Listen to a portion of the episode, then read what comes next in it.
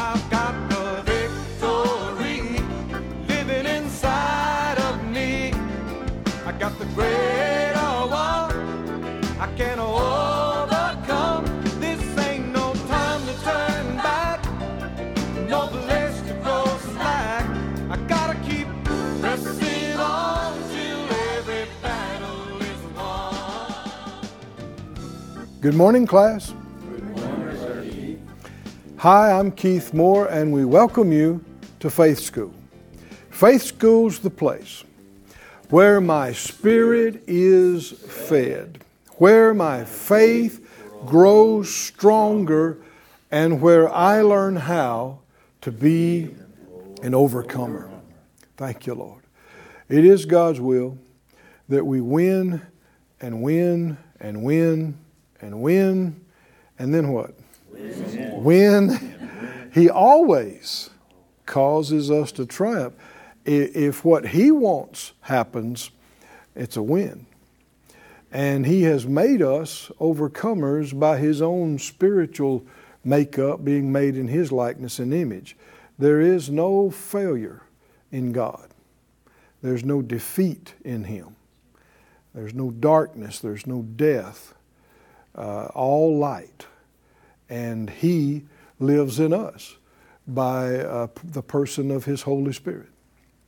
Get your Bible, get something to make a note with, come into the class, turn everything else off, give this your full attention, and let's get answers today. Father, all of us agree together as touching this, asking for uh, the manna from heaven, the, the, the spiritual nourishment and answers for today. And Lord, we, we want to know your ways. We want to know you. We want to please you. And we know faith is, is a big part of that. So we seek it and we seek you. In Jesus' name, amen. Notice in Hebrews, the uh, third chapter, continuing in our study that we're calling Overcoming Unbelief, we saw in verse 7 where he said, Wherefore, as the Holy Spirit says, Today, if you will hear his voice, harden not your hearts as in the provocation in the day of temptation in the wilderness, when your fathers tempted me, proved me, saw my works forty years. There was a confusion on their part. There were numerous times they imagined themselves testing God when it was they who were being tried and failing. And he goes on to say, Wherefore, verse 10, I, I was grieved with that generation, and said, They do always err in their heart, and they have not known my ways. God's ways are courage and strength and victory. This uh, unbelief that we're studying here, it involves yielding to fear and cowardice. And um, the scripture said, God didn't give us the spirit of fear, but of power and of love and a sound mind. That word can even be translated timidity. God didn't give us the spirit of timidity. Whether it's uh, slight dread or full blown panic, it's the same evil stuff, fear, just different degrees of it. And fear is contraband for the child of God. We're not supposed to have it. Have you read the scriptures enough to see how many times the Lord would say, Fear not?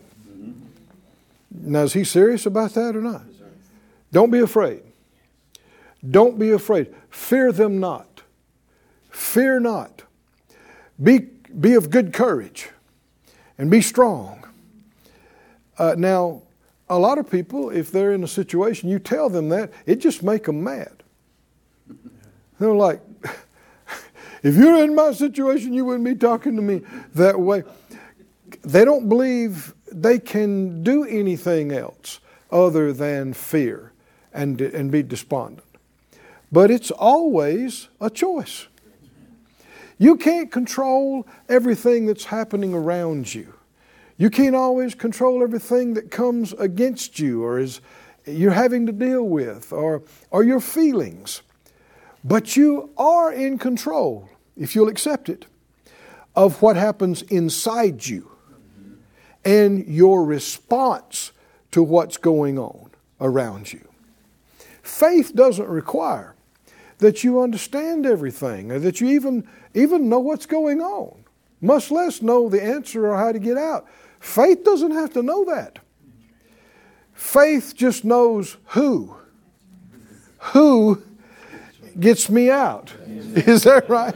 Who helps me?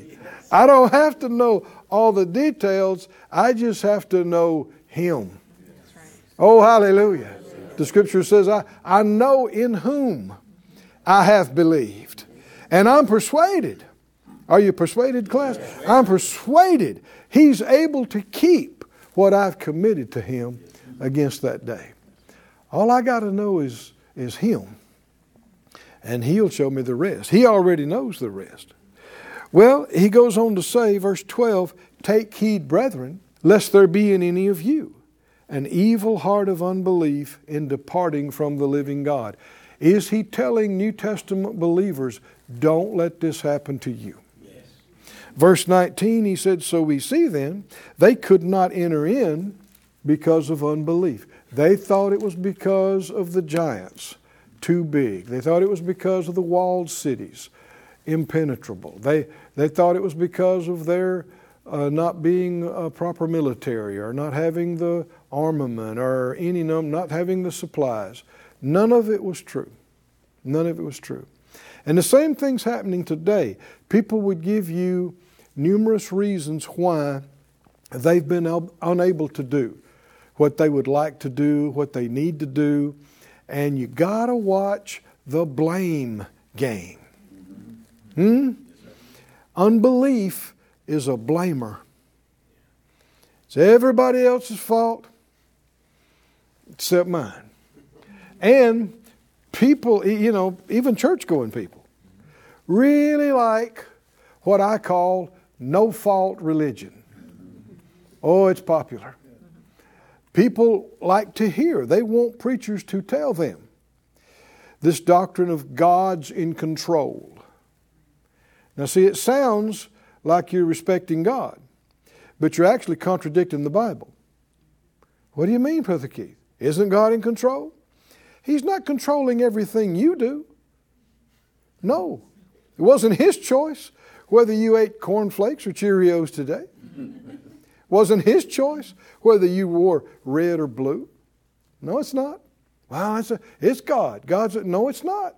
No, it's not. Just because you believe something, that doesn't make it true.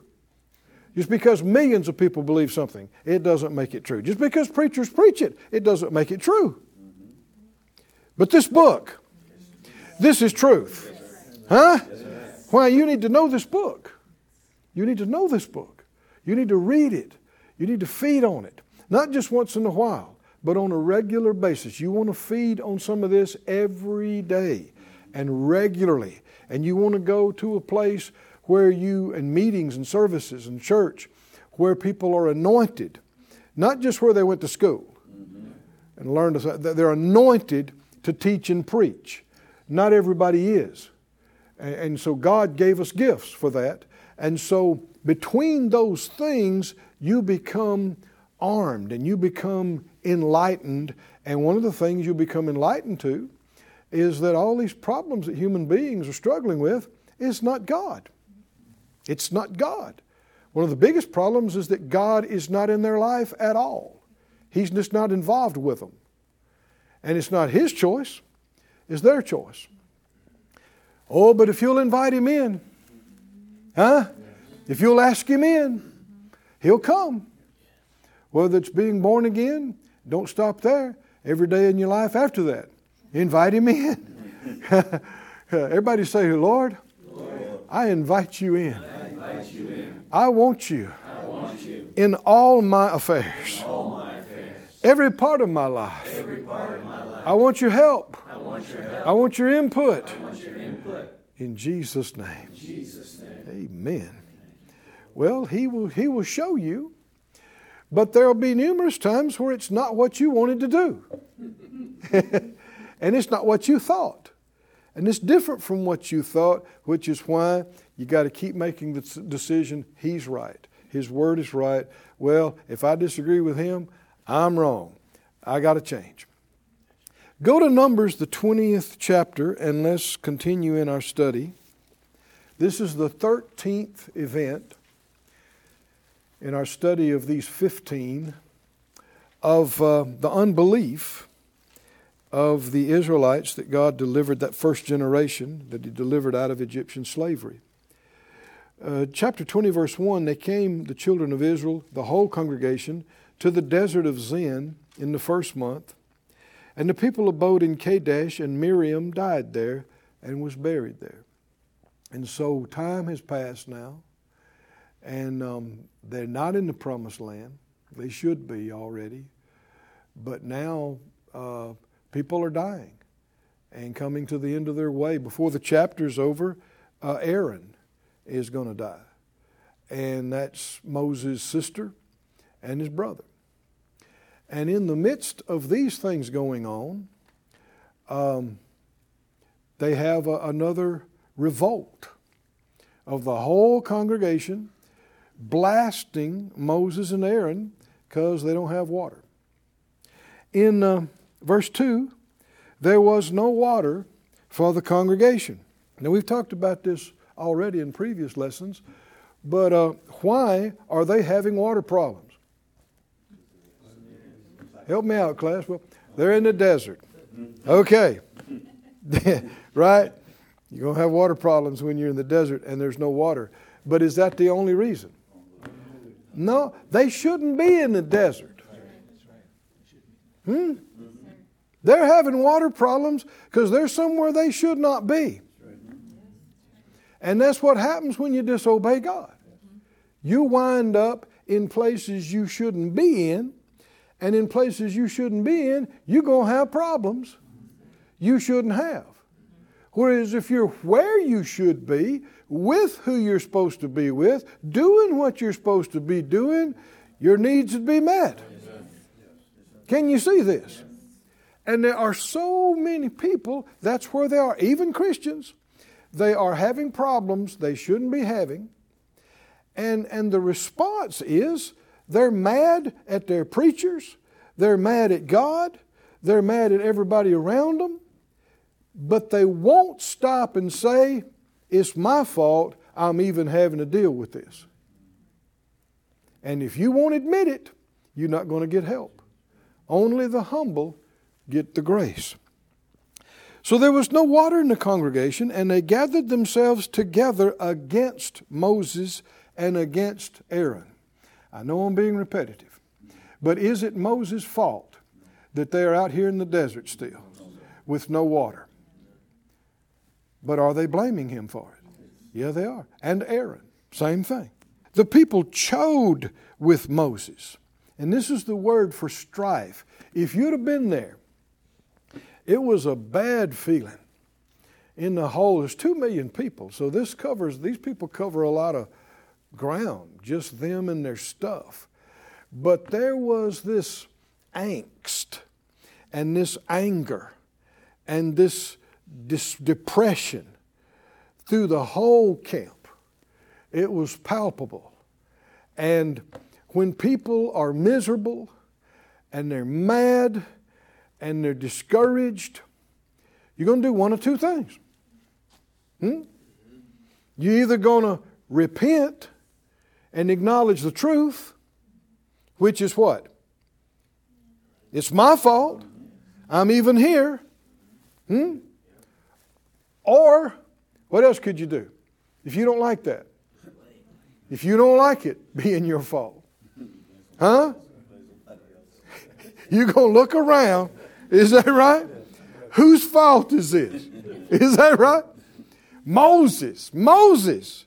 Moses. And that was the talk through the whole place. Moses and Aaron. Moses and Aaron. Moses and Aaron. If it hadn't been for Moses and Aaron, we'd still be back in Egypt eating cucumbers, watermelons, living a good life. Yeah, being a slave, dummy. Now, we, we're laughing, but this is what unbelief does to you. It dulls you to the point where if you don't accept light, you start believing lies. And they actually got to the point where they, they believe it's Moses and Aaron's fault. And that put pressure on them. You'll see in this chapter the results of it. It had been putting pressure on them. But they said, Would God that we had died when our brethren died before the Lord. That's a lie. It's a lie. They don't want to die, or they wouldn't be upset about being out of water. They'd be, hey, it's happening. That's what I wanted. No. They said, Why have you brought up the congregation of the Lord into this, this wilderness? Hold on, hold on. Who brought them out? Moses did all the miracles. Moses brought Egypt to its knees. Moses split the Red Sea. He was there, he was involved, but no, it took more than a human being. Is that right? It took the Almighty God to do all that. God brought them out. But see, they don't want to talk about God because they don't want to deal with Him. Right? he ain't going to play with you about the truth. And He knows what you know. You can't act like with Him you don't know. So what are you going to do? You don't like the truth. You don't want to take responsibility. You don't want to talk to God about it. You're unwilling to change. What are we going to do? Gripe. Gripe, murmur, complain, and blame, which equals unbelief. Can you see this, class? It's ugly stuff, isn't it? And so they say, uh, Why, verse 4, have you brought us up you brought the congregation of the Lord. Well, they don't sound like the congregation of the Lord, do they? They don't act like it. Into this wilderness that we and our cattle should die there. You brought us up here to die. Do they really believe that? Well, there had to be a time when they knew better. But if you keep rejecting light and truth, and you keep listening to lies, just like faith comes by hearing, and hearing and hearing. What if you just keep listening to lies and just keep listening to lies? Fear comes. Is that right? And deception and confusion. So obviously they've just been listening to that and talking that amongst themselves. They said, uh, Why have you brought up the congregation of the Lord into the wilderness that we and our cattle should die there? That was never the plan. Wasn't God's plan. Wasn't Moses' plan, wasn't Aaron's plan. They said, uh, verse 5, and why, wherefore, have you made us to come up out of Egypt?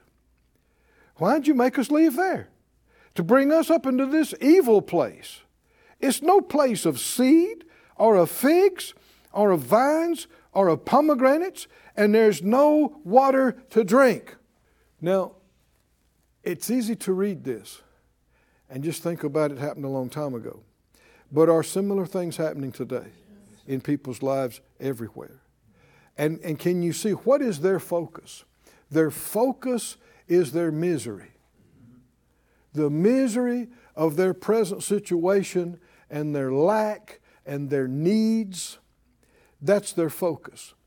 And they are mad and hurt at God and His chosen leaders but they are letting the truth escape from them that this is not what God wants for them. Have you ever heard people say, I just don't know why God put me through this, or, or why God, you know, lets these things happen, or why? Could it be they're not even where they're supposed to be? Especially after 10 years, 20 years, 40 years, 50 years.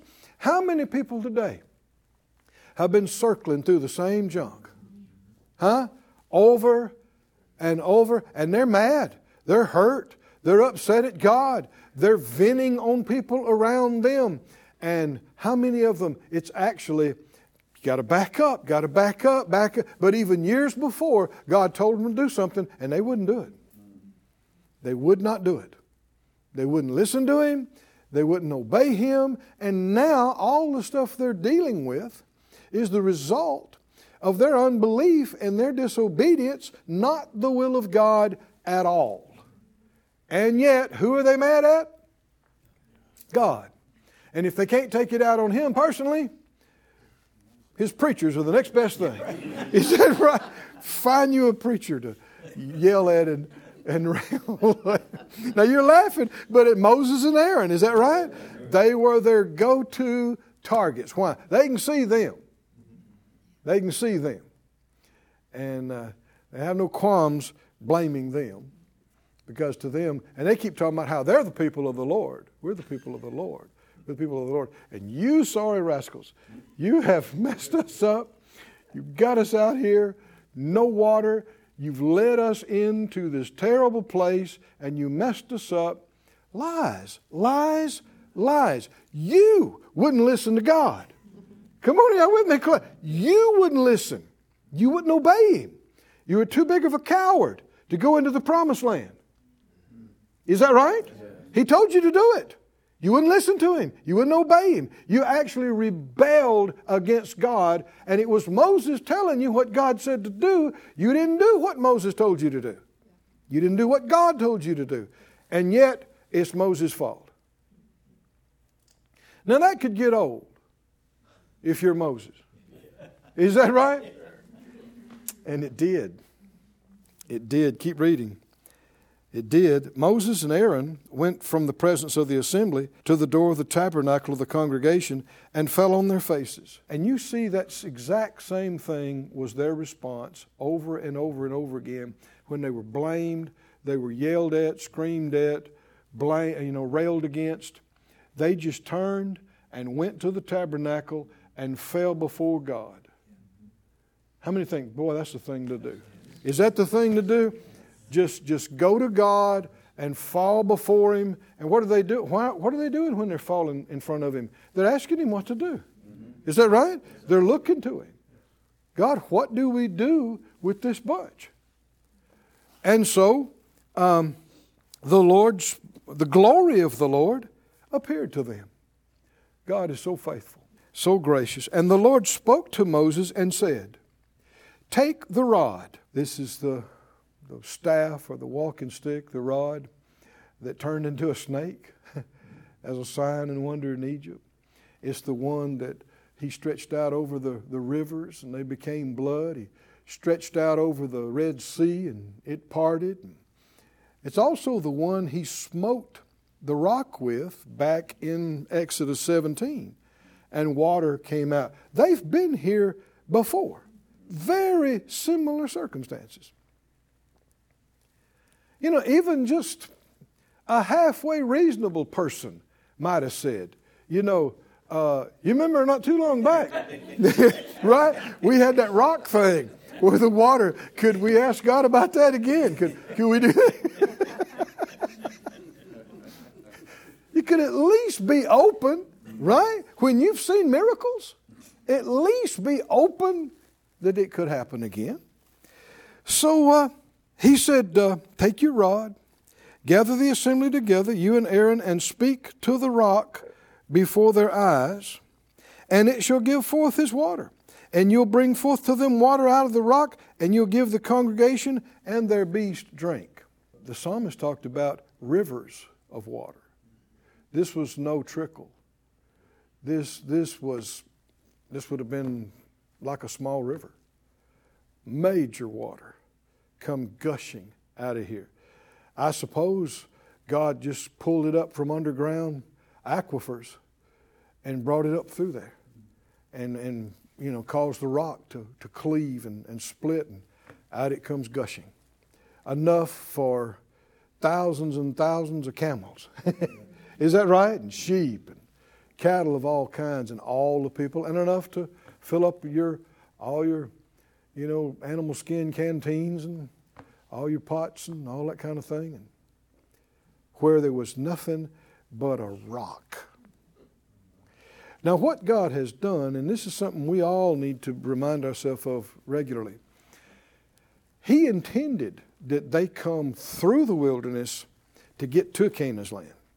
And he wanted to demonstrate to them how he could take care of them in any circumstance. he didn't need a barn or a silo or a field or a grocery store to feed them.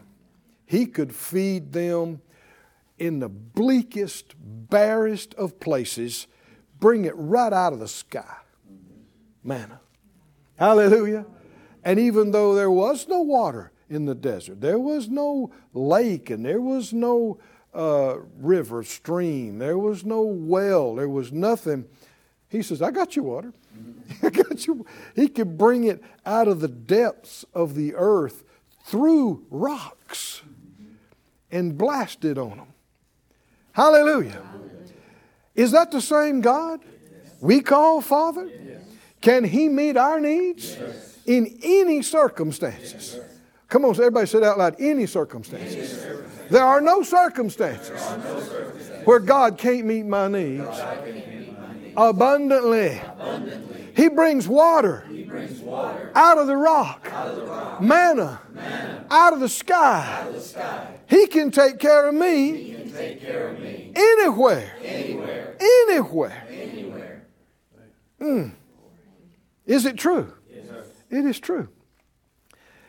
And so uh, Moses took the rod from before the Lord as he commanded him. And you know the story, uh, he didn't do what the Lord told him to do on this occasion. And that is so uncharacteristic of Moses.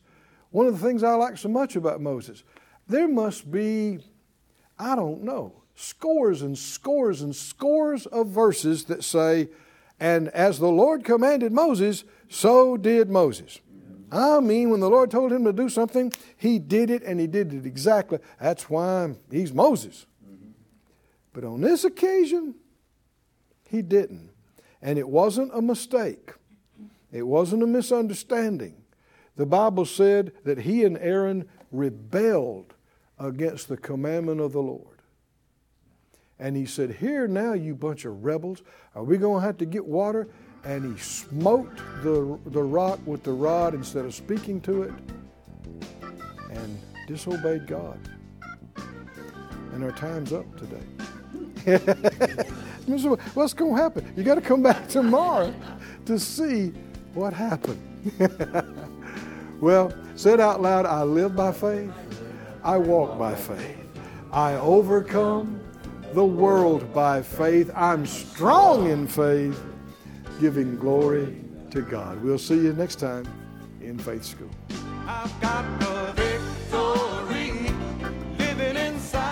Thank you for joining us at Faith School. Class is dismissed for today, but you can watch this and other episodes of Faith School free of charge at faithschool.org. For more information, visit our website or call us at 941 702 7390